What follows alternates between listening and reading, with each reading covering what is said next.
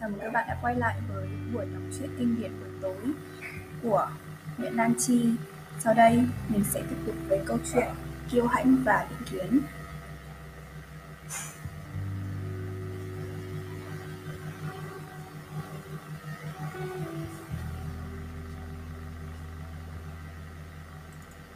Chương 3. Tuy hỏi han đủ chuyện về Bingley nhưng bà Bennet với sự trợ giúp của 5 cô con gái vẫn không sao khai thác được đầy đủ thông tin từ ông chồng. Vận dụng những câu hỏi thẳng thừng, những suy luận tài tình rồi những ước đoán xa xôi, họ tấn công ông theo nhiều cách khác nhau, nhưng ông né được hết các chiến thuật đó. Cuối cùng mấy mẹ con đành phải chấp nhận nguồn tin gián tiếp từ phu nhân Lucas bên hàng xóm. Phu nhân kể hoàn toàn những chuyện tốt lành. Ngài William rất có cảm tình với Bingley, một thanh niên trẻ, hết sức đẹp trai, cực kỳ dễ chịu và tuyệt vời hơn hết thảy là anh sẽ dẫn đông đảo khách khứa tới góp mặt trong buổi dạ hội tới. Không còn gì đáng hân hoan hơn.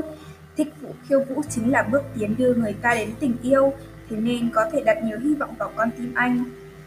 Giá được thấy một trong mấy đứa nhà mình yên về ra thất ở Netherfield, bà Bennet tỉ tê với chồng và đám còn lại cũng tìm được nơi gửi gắm tốt đẹp như vậy thì tôi chẳng ao ước gì hơn nữa.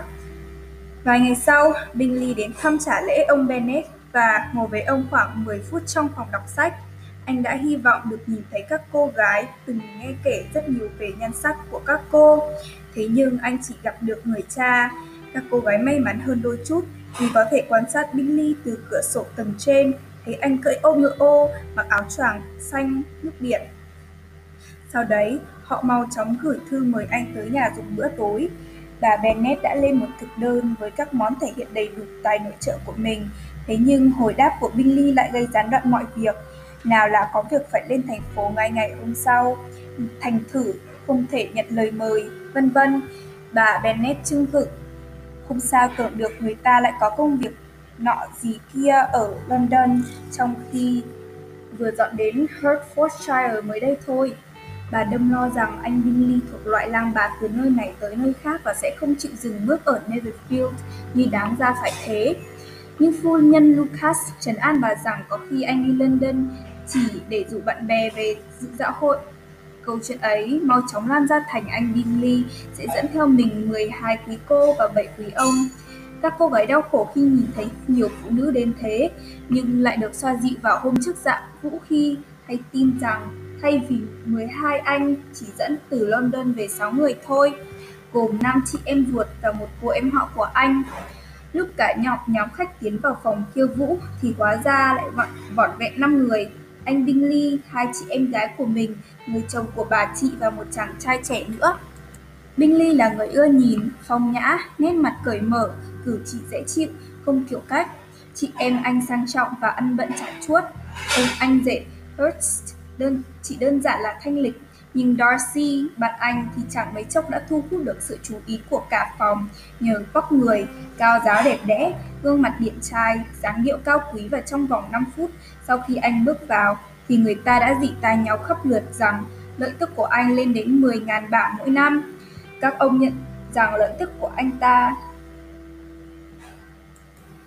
nhận định anh có vẻ đẹp kiểu mẫu, các bà phát biểu anh còn đẹp trai hơn cả Bingley.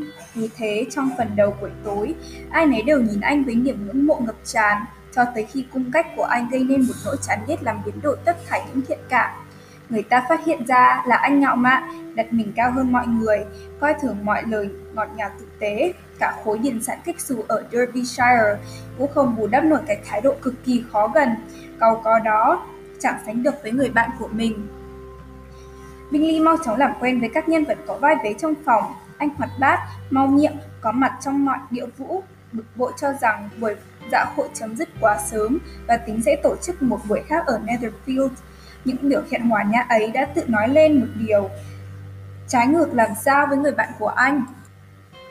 Darcy khiêu vũ duy nhất một lần với cô Hurst và một lần với cô Bingley, từ chối làm quen với bất kỳ quý cô nào và phần còn lại của tối chỉ đi quanh phòng, họa hoàn trao đổi dăm câu với một người trong nhóm của anh. Thế là mọi người đã rút tỉa được về tính cách của Darcy. Anh là kẻ kiêu kỳ nhất, khó chịu nhất trên đời.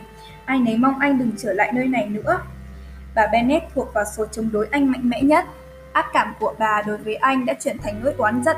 Do buổi dạo hội thiếu vắng nam giới, Elizabeth Bennet phải ngồi ngoài mất 2 điệu vũ. Trong khoảng thời gian ấy, có một lúc Darcy đứng khá gần cô, làm cô nghe được đoạn hội thoại giữa anh và Bingley khi anh này rời sàn vài phút để nài nỉ bạn mình nhập cuộc.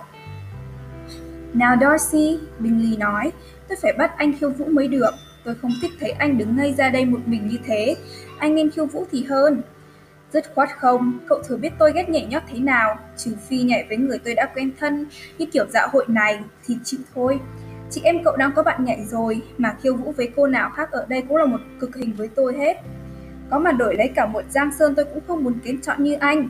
Bingley kêu lên, "Nói thật chứ đời tôi chưa bao giờ gặp được nhiều thiếu nữ dễ thương như tối nay, có vài cô phải nói là đẹp xuất sắc." "Cậu đang nhảy với cô gái đẹp duy nhất trong phòng này." Darcy nhận xét, đưa mắt nhìn cô cả của nhà Bennet. "Ồ, cô ấy là người đẹp nhất mà tôi từng gặp, nhưng một trong các em gái của cô ấy đang ngồi ngay sau anh đấy, cũng rất xinh và tôi dám chắc là rất dễ thương. Để nhờ bạn nhảy của tôi giới thiệu cô ấy với anh nhé." "Cậu nói ai cơ?" Darcy ngoái nhìn Elizabeth, cho đến khi cô quay lại anh mới quay đi, lạnh lùng nói: "Tạm tạm nhưng không đủ xinh để hấp dẫn tôi, mà hiện giờ tôi cũng chẳng có bụng dạ nào đi cân nhắc mấy cô nàng đã bị các anh coi là không xứng. Cậu nên trở về với bạn nhảy và tận hưởng những nụ cười của cô ấy đi, vì cậu đang lãng phí thời gian với tôi đấy." Bingley làm theo lời khuyên của bạn.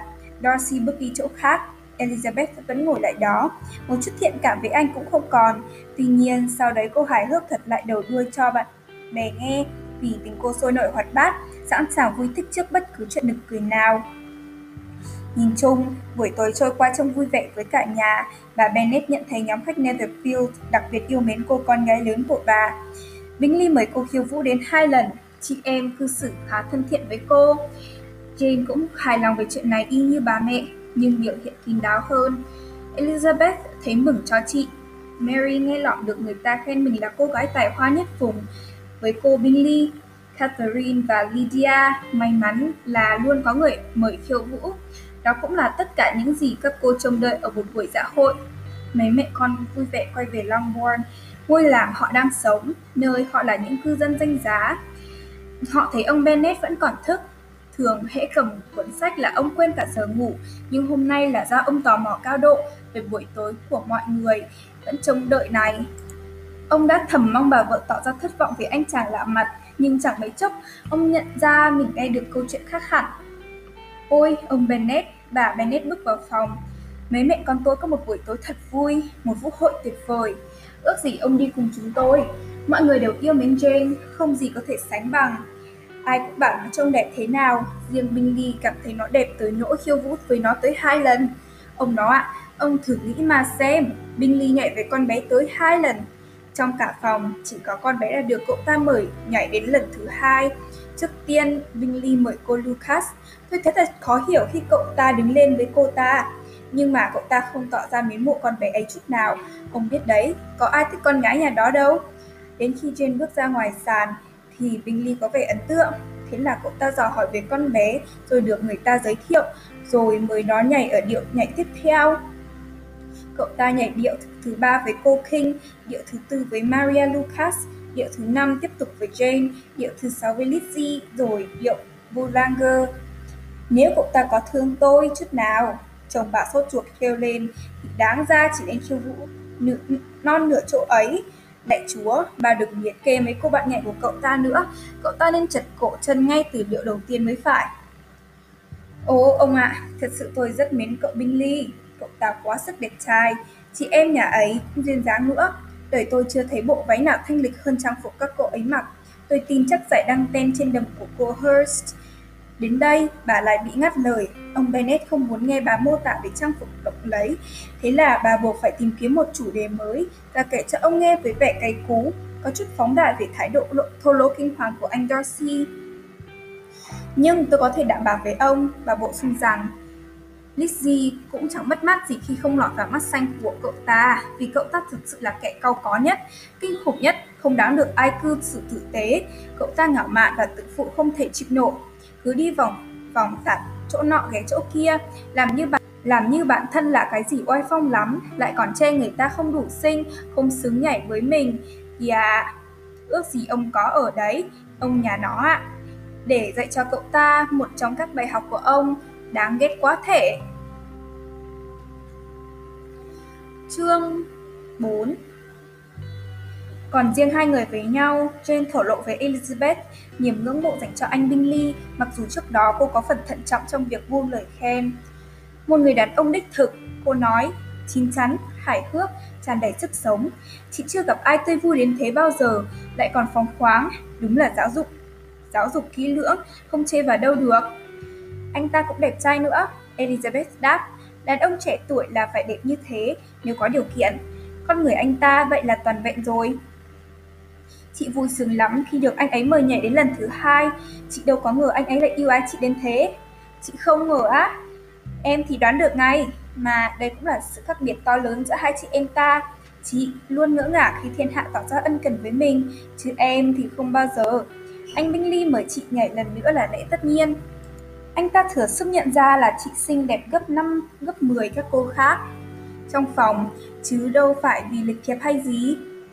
Thì anh ta là người dễ mến, và em bằng lòng với việc chị thích anh ta. Chị đã từng có thiện cảm với những kẻ ngu xuẩn hơn thế nhiều. Này Lizzie, chị biết đấy, tính chị rất bao dung, nói chung lúc nào cũng quý mọi người. Chị chẳng bao giờ nhìn thấy khuyết điểm của ai hết. Trong mắt chị thế gian này toàn những người tốt và dễ mến. Em chưa từng thấy chị nói xấu ai. Chị không thích chỉ trích vội vàng, nhưng chị luôn nói thật điều chị nghĩ đấy chứ. Em biết, và cũng bởi thế mà em ngạc nhiên. Chị tin tưởng như vậy nhưng vẫn thành thực, không nhìn ra những trò lố bịch và vớ vẩn của người đời. Kiểu giả bộ thật thà thì khá phổ biến, đi đâu cũng gặp. Riêng chị lại thật thà không phải vì phô trương hay mưu mô gì. Chị toàn chắt lọc cái tốt trong tính cách người ta và mô tả nó sao cho đẹp hơn, mà không hề đả động đến cái xấu. Chắc chị cũng rất thích hai chị em nhà Bingley phải không? Họ cư xử không bằng anh ta. Thoạt trông thì đúng là không bằng, phải tiếp xúc mới thấy họ dễ thương. Cô Bingley sẽ sống cùng anh trai và cai quản ngôi nhà. Chị đoán chắc cô ấy là một người láng giềng đáng mến. Elizabeth im lặng nghe nhưng không bị thuyết phục. Cách cư xử của chị em nhà Bingley ở buổi dạ hội khó mà coi là đáng mến.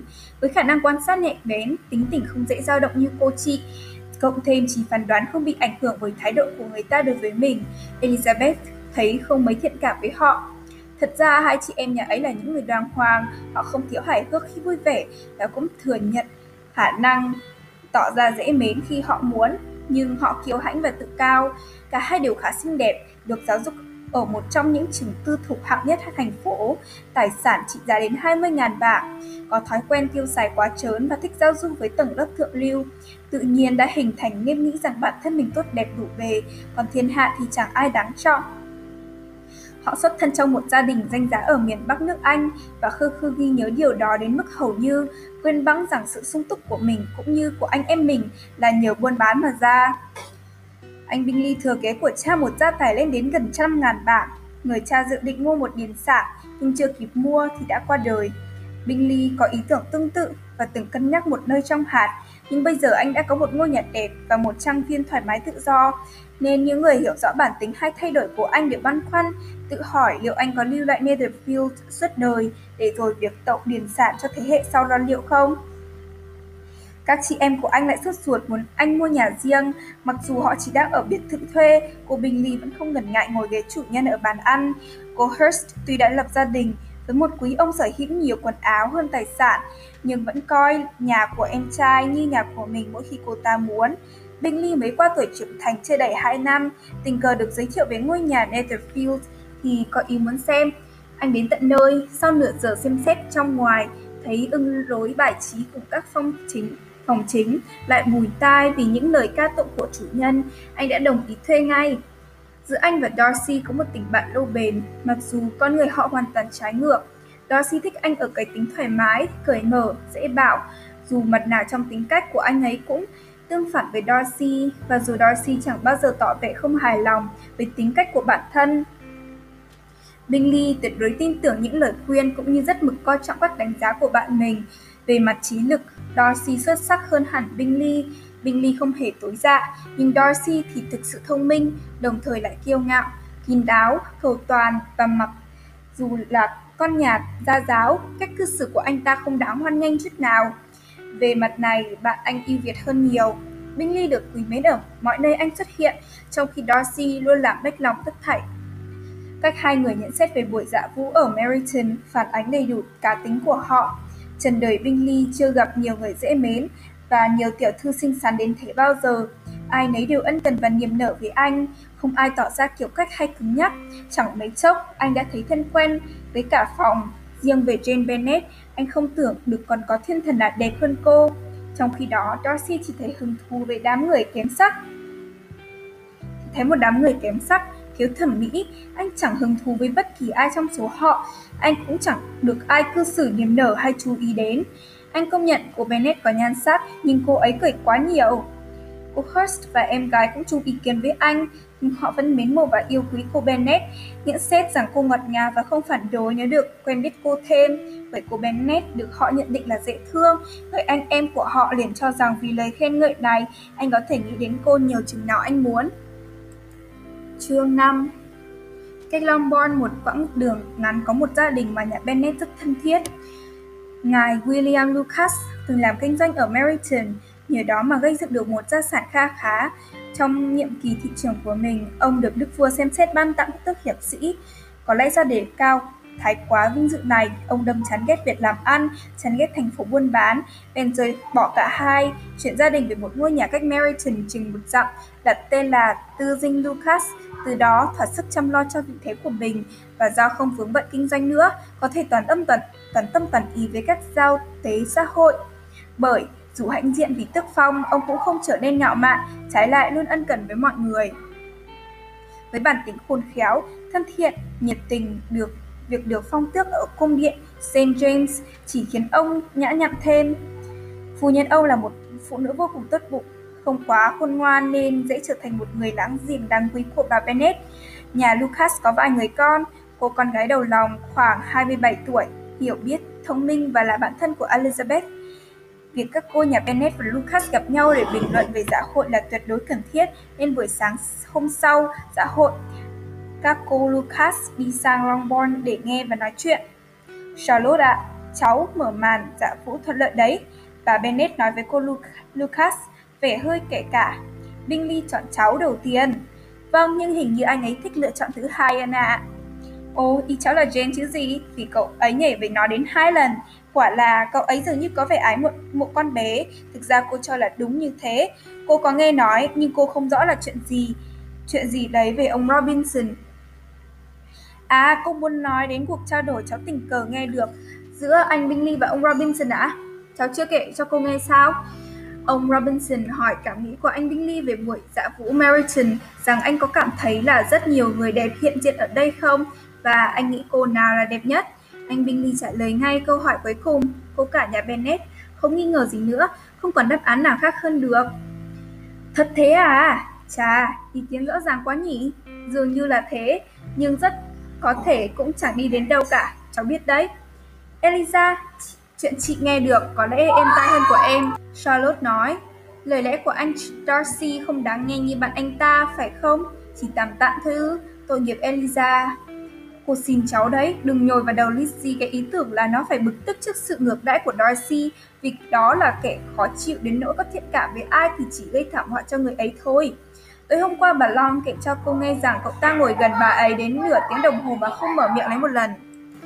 Mẹ có chắc không ạ? Liệu có nhầm lẫn nhỏ nào không? Jane nói, rõ ràng con thấy anh Darcy trao đổi với bà Long mà. À, đấy là vì rốt cuộc bà ấy đã hỏi cậu ta có thích Netherfield không nên cậu ta đành phải trả lời. Nhưng bà ấy bảo cậu ta có vẻ bực lắm vì mình hỏi chuyện. Chị Bingley bảo con rằng, Jane nói, anh ta không bao giờ nói gì nhiều, trừ phi ở bên những người rất thân thiết. Với họ thì anh ta vô cùng dễ chịu. Con yêu, mẹ chẳng tin một chữ nào. Nếu dễ chịu đến thế, hẳn cậu ta đã trò chuyện với bà Long. Nhưng mẹ có thể đoán được nguồn cơn sự việc. Mọi người đều nói rằng cậu ta kiêu căng chết đi được, và mẹ dám chắc là bằng cách nào đấy cậu ta đã nghe phong thanh là nhà bà Long không có xe ngựa kéo và phải đến vũ hội trên một cỗ xe thuê cà tàng. Cháu không quan tâm đến chuyện anh ta có nói chuyện với bà Long hay không, cô Lucas nói, nhưng cháu ước gì anh ta khiêu vũ với Eliza. Lần sau, Lydia bà Bennet nói. Mẹ sẽ không thèm khiêu vũ với cậu ta đâu nếu mẹ là con. Con tin mà, thưa mẹ, và con có thể hứa chắc với mẹ rằng con sẽ không bao giờ khiêu vũ với anh ta. Sự kiêu hãnh của anh ta, cô Lucas nói, không làm chị phần lòng như sự kiêu hãnh nói chung, vì có lý do cả thôi. Một thanh niên quyền quý như thế, con nhà dòng dõi, tài sản kếch xù, mọi điều đều thuận lợi, có tựa đề cao bản thân thì cũng là chuyện bình thường. Anh ta có quyền được kiêu hãnh nếu chị có thể diễn đạt theo cách ấy. Quả có vậy, Elizabeth trả lời. Và đúng ra em đã tha thứ cho sự kiêu hãnh của anh ta rồi, nếu anh ta không xúc phạm lòng kiêu hãnh của em. Em tin rằng lòng kiêu hãnh, Mary nhận xét, cô rất tự hào về những chiêm nghiệm khôn ngoan của mình, là một khiếm khuyết thường thấy. Qua những gì đã đọc, em tin rằng tật này là phổ biến, bản chất con người dễ sa vào thói kiêu hãnh. Rất ít người trong chúng ta không tận hưởng cảm giác tự mãn về tố chất này hay tố chất khác của bản thân, bất kể nó có thật hay chỉ do tưởng tượng ra. Thói phủ phiếm và lòng kiêu hãnh khác hẳn nhau, tuy người ta thường dùng hai từ lẫn lộn. Một người có thể kiêu hãnh mà không phủ phiếm. Một kiêu hãnh có liên quan đến ý kiến của ta về bản thân mình, còn phủ phiếm liên quan đến việc người ta muốn người khác nghĩ về mình như thế nào. Em mà giàu như anh Darcy, cậu Lucas thốt lên, cậu thấp tùng các chị đến đây, thì có mang tính kiêu hãnh bằng mấy thế nữa em cũng mặc. Em sẽ nuôi đàn chó săn cáo và uống mỗi ngày một chai rượu vang. Uống như thế là quá nhiều so với cháu, bà Bennet nói. Cô mà bắt gặp cảnh ấy, cô sẽ tịch thu ngay chai rượu của cháu. Cậu bé lên tiếng phản đối rằng bà không nên làm như thế. Bà Bennet tiếp tục tuyên bố là bà cứ làm, và cuộc tranh cãi chỉ chấm dứt khi các chị em nhà Lucas xin phép ra về.